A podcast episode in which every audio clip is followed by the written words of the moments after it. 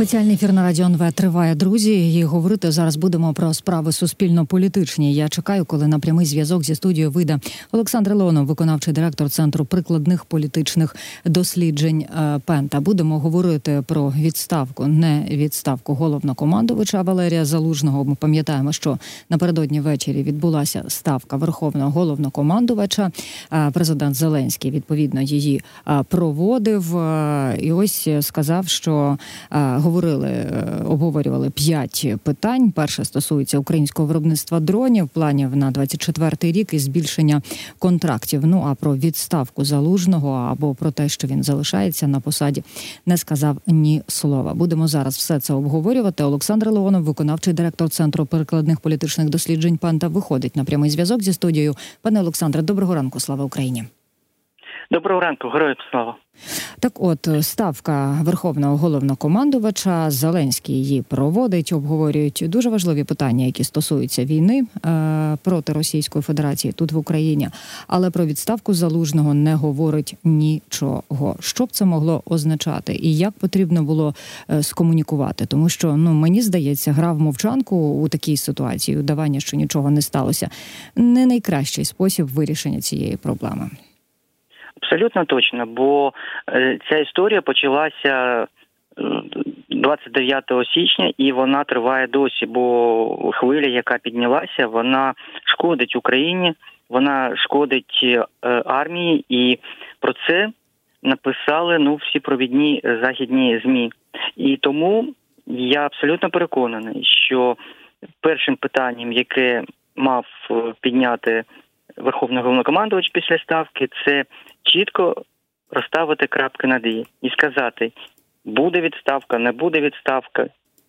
І, власне кажучи, чітко закрити питання. Тоді би не було б підстав для якихось чіток, домислів і так далі. Бо ну давайте будемо чесними, що з початку дня, наприклад, ситуацію навколо ставки підігривали е, навколо банківські телеграм-канали, які говорили про важливі кадрові зміни, про якісь е, важливі рішення і так далі. Тобто е, навіть і тут е, йшов хайп, а ця тема вона взагалі.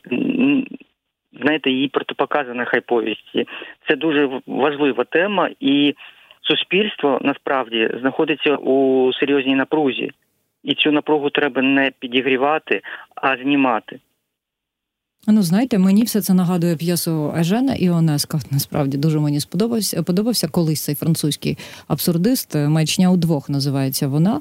А він і вона спочатку дуже мило сперечаються про те, равлик черепаха це одне й те саме чи не одне й те саме. Ну а переходить все це в таку глобальну катастрофу, в такий хаос суцільний. І я проти таких фіналів у реальному житті.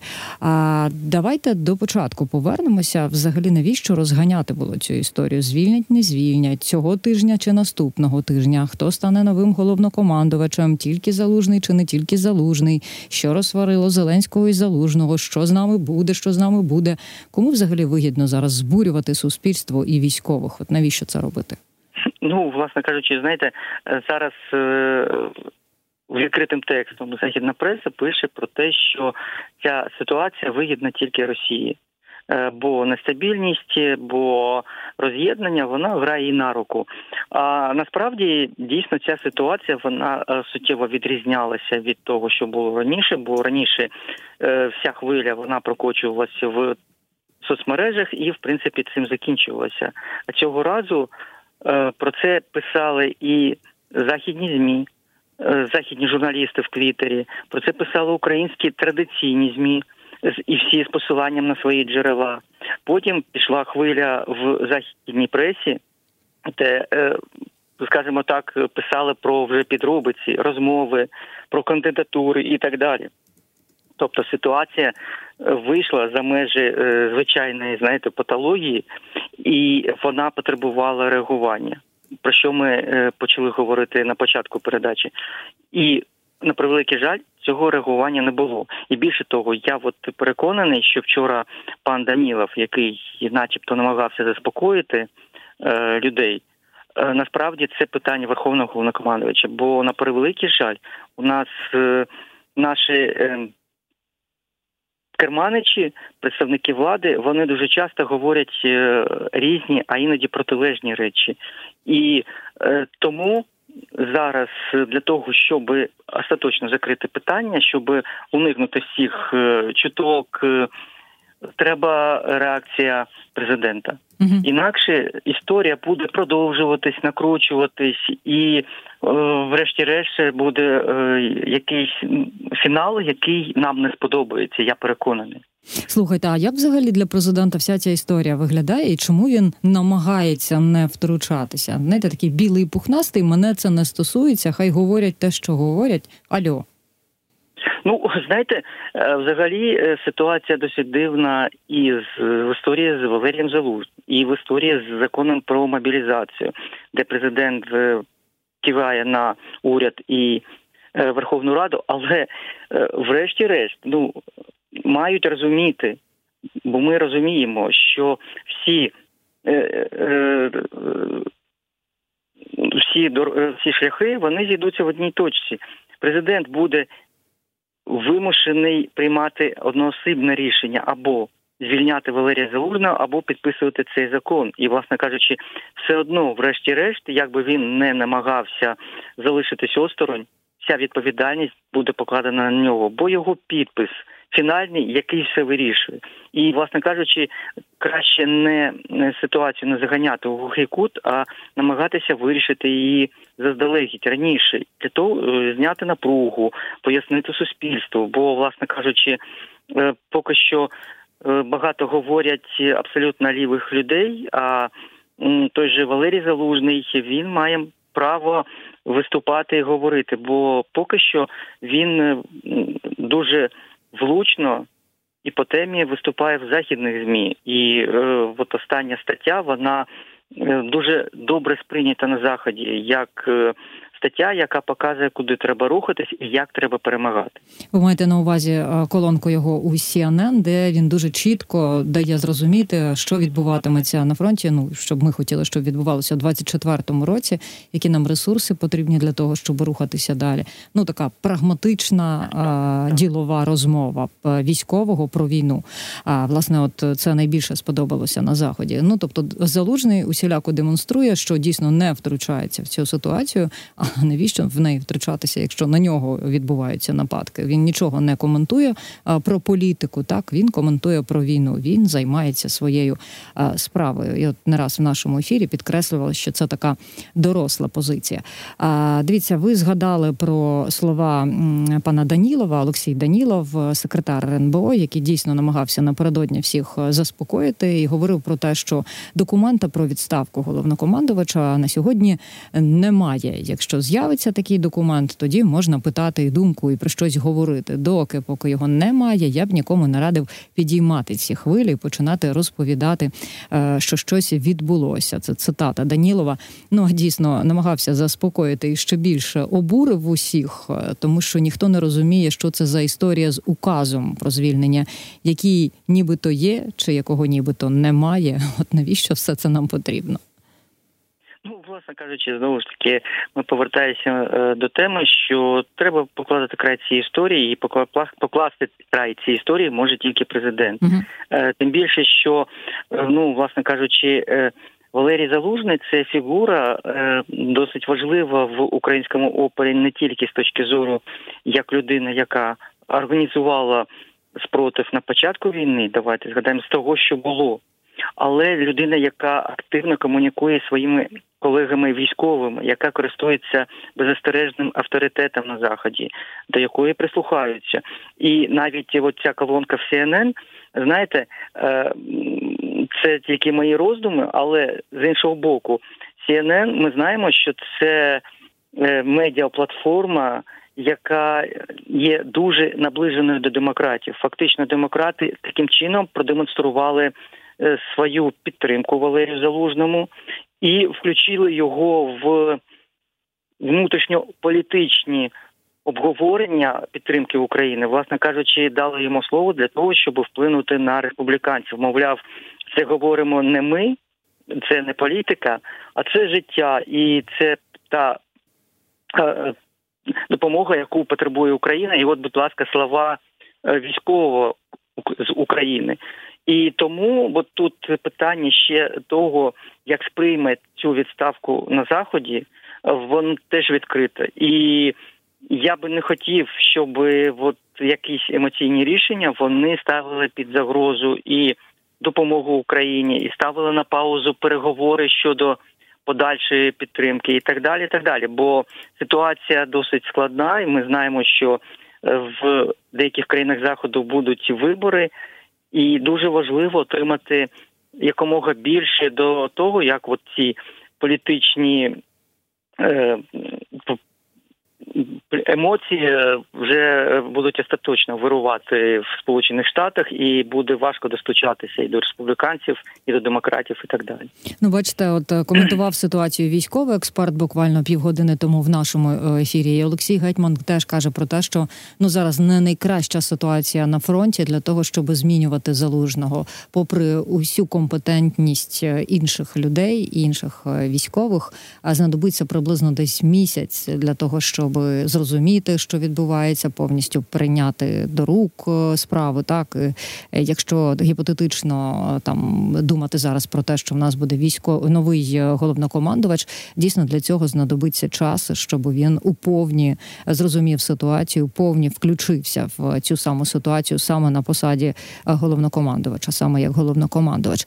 До речі, про західну пресу не раз ви про неї вже згадували сьогодні. Свіжа стаття від Вашингтон Пост з'явилася видання зазначає, що Україна повідомила Білому дому, що залужного буде звільнено. А також пишуть, що залужному ще не обрали заміну. Знаєте, як розуміти такі матеріали? І чому чому в мене складається враження, і не тільки в мене насправді, що американські журналісти краще знають, що відбувається в Україні, аніж усі ми тут в нашій державі. Ну, на превеликий жаль, ви праві, і та ж книжка Саймона Шустера, вона Е, демонструє, що чомусь е, комунікація з західними журналістами вона йде більш активно ніж е, з українськими. Хоча насправді, ну власне кажучи, в інтересах влади і в інтересах країни було би закривати будь-які гострі питання у відносинах влади, народу щодо війни і пояснювати, пояснювати і знову пояснювати, говорити як з дорослими. Бо, власне кажучи, два роки ми прожили разом і маємо право знати, і маємо право теж брати участь у прийнятті рішень. Е, те саме з Валерієм Залужним, бо є багато питань. Знаєте, от ми крутимось навколо раціональних речей, а є ще і раціональні речі. Як, е, наприклад, е, Валерій Залужний був з військовими з перших днів. Він допомагав власне кажучи, організовував оборону України, Києва. Він був на нулі, і військові його сприймають як свого командира. Військові йому вірять. І питання в тому, що от е, буде чи буде ця довіра до наступника, питання відкрите. І е, ці тонкі матерії вони дуже важливі для того, щоб перемагати. Про це, власне кажучи, написані багато літератури, але от так помацати цю річ досить важко, але вона надзвичай важлива. Надзвичайно важлива. Що ж, е, поки залишимо цю історію, будемо сподіватися, що якихось е, суттєвих зараз не станеться змін, і такий Валерій Залужний залишиться при своїй посаді. Е, я хочу поговорити з вами про прем'єра прем'єр-міністра Угорщини Віктора Орбана. Несподівано він образився на заяву голови МЗС України Дмитра Кулебу. Той назвав його проугорським політиком. Ну а Орбан гнівно відповів, що його не цікавить думка української української влади. Угорщина це суверенна країна, яка не претендує на схвалення інших е, держав. От чому взагалі е, відбувся відбулася така перепалка, зовсім не дипломатична перепалка, чесно кажучи. Це він так реагує на те, що Європейський Союз зараз підтримав Україну, і е, ми знаємо, 50 мільярдів євро надали нашій державі на 4 роки. Чи щось йому інше не сподобалося? Там навіть розганялася така історія, що ага, Коли про це говорив Пісков, е, прес-секретар Путіна, то ок Орбан взагалі промовчав. А коли про це сказав Кулеба, е, то так от відреагував нервово. Та й власне чому нервово реагувати, якщо Орбан є проугорським політиком? Що тут не так? Ну, власне кажучи, я абсолютно з вами погоджуюсь, бо е, коли би сказав абсолютно комплементарну річ для політика, і це скоріше теж можу погодитися, що це роздратування тим, що були зірвані якісь плани, обіцянки Орбана. Я не знаю, бо коли про це говорить той же Дональд Трамп, то Орбан е, цим вихваляється. І тут питання тільки в тому, що ну, власне кажучи, не витримали нерви чи щось таке більше того, не витримали нерви таким чином, що він е, коли от відповідав, ну він припустився трохи антисемітських висловлювань е, знову ж таки, і питання в тому, чому от мовчать у Угорщині відповідні організації, теж відкрите, бо ну таке враження складається, що в Угорщині Орбану дозволяється абсолютно всі, абсолютно все. От від слова зовсім і це ну це неправильно, і це не не має бути в європейській країні, в країні члені Європейського союзу і НАТО. І тим більше, що знаєте, от зараз нова серія Орбан блокує вступ Швеції в НАТО. І тут питання в тому, що коли ми говоримо, що от Орбан заважає Україні, що питання виходить ну не тільки в Україні, взагалі в антизахідній позиції. Е, угорського прем'єра, який як може він блокує єдність е, заходу, він блокує здатність заходу опиратися російській агресії. Угу. Ну і власне дуже цікаво, е, якою буде реакція е, Орбана на те, що відбулося на саміті Європейського союзу, який 1 лютого відбувався, коли ухвалили, підтримали допомогу Україні на 50 мільярдів євро. Орбана якимось чином е, вмовили, дотисли його. Так там переговори відбувалися просто перед самим початком засідання. Ми знаємо, що каву він цього разу не виходив пити, але якимось чином все таки зняв цю блокаду. Всі 27 країн-членів Європейського союзу проголосували за те, що 50 мільярдів євро буде надано Україні. І Тут насправді ключове питання: а що надалі робитиме Орбан? Про якісь гроші там для Угорщини він домовився. Ми це також про це чули, так але от на політичному своєму олімпі як він почуватиметься і всередині країни, і серед інших е, країн Європейського союзу, якими будуть ваші прогнози?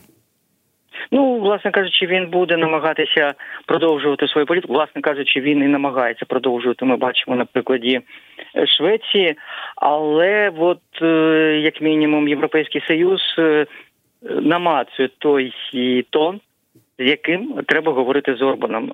Тон, коли йому просто ставлять до відома і говорять про те, що є можливості вплинути на позицію Угорщини. Е, бо цього разу говорили про можливий. Можливе позбавлення Угорщини права голосу в Європейському Союзі і позбавлення всіх е, фінансових надходжень від Європейського Союзу. І, власне кажучи, якщо він заблокує гроші для України, мовляв, для України ми знайдемо можливості, як профінансувати і обійти його вето, а от Угорщина отри... Е, залишиться без грошей. І, власне кажучи, це той момент, е, коли з терористом, а Орбан фактично вів себе, знаєте, як його старші російські брати, коли просто брав в заручники е, ситуацію. І незважаючи на те, що от поруч країна, яка ну стікає кров'ю, і просто викручував руки. От зараз здається, знайшли певний напрям, як з ним треба говорити. Треба говорити жорстко і треба говорити мовою ультиматумів. І тоді у нього не буде виходу. Він сам сказав, коли його запитали, е, як так трапилось, він сказав, загнали в глухий кут. От, власне кажучи, е, це той, та, той прийом, який працює. Глухий кут для Орбана, той прийом, який працює зараз. Що ж, дякую, буде цікаво дійсно е, дивитися на його подальшу реакцію, на його подальші дії. Ще хочу поговорити з вами про міжнародний суд ООН у Газі і те рішення, яке він ухвалив от буквально нещодавно. Йдеться про те, що він визнав свою юрисдикцію позові України проти Росії щодо геноциду. Нагадаю, Київ стверджує, що Москва використала хибні звинувачення в геноциді на Донбасі, аби виправдати своє повномасштабне вторгнення наприкінці лютого 22-го року. Росія намагалася довести, що з правової точки зору суд ООН не має юрисдикції розглядати цей позов е, України. Ну а суд ООН зараз частково відкинув твердження Росії. Нагадали, що російська влада неодноразово звинувачувала Київ у геноциді російськомовного населення Донбасу, коли пояснювала необхідність проведення так званої спеціальної військової операції. Пам'ятаємо, так вони війну називають. А можете простими словами пояснити, що сталося у міжнародному суді ООН у Газі, як нам розуміти всю цю історію, і е, це такий маленький крок на зустріч України, поки що маленький, вірно. Так, маленький крок, але, власне кажучи, дуже важливий, бо е, всі ці юридичні правові речі вони тягнуться довго. Ми от бачимо, що буквально днями було рішення суду по МС-17, власне кажучи, е, пройшло майже 10 років. Але ці рішення вони закладають рамку для подальших дій абсолютно всіх. От якщо е, прийняли рішення по суду, це означає, що коли суд завершиться і буде відповідне рішення, і це буде рішення е, для того, щоб а відкидати е, будь-які аргументи аргументовано посилаючись е, на відповідні інституції ООН. І, власне кажучи, все це важливо з точки зору майбутнього отримання компенсації від Росії. І, власне кажучи, це важливо не тільки для України, а й для наших союзників, які обговорюють механізми конфіскації російських активів, які заморожені. Бо коли мова йде про обвинувачення Росії, дуже важливо, що є певні юридичні рішення, які дозволяють на них посилатися, які дозволяють, власне кажучи, діяти в правовому полі е, всім іншим країнам. бо е, до е, ну дотепер таких речей, особливо в такому масштабі проти країни, яка володіє ядерною зброєю. Не було не було. І ну тому... бачите, бачите, лишається сподіватися, що ці рішення будуть однозначними і не викликатимуть якихось подвійних потрійних е, потрактувань. Ну що ж, будемо чекати. Я вам дуже дякую за коментарі. Дякую. Нагадаю, Олександр Леонов, виконавчий директор центру прикладних політичних досліджень. Пента був на прямому зв'язку зі студією. Друзі, ми йдемо далі. Рівно о 9 хвилина мовчання.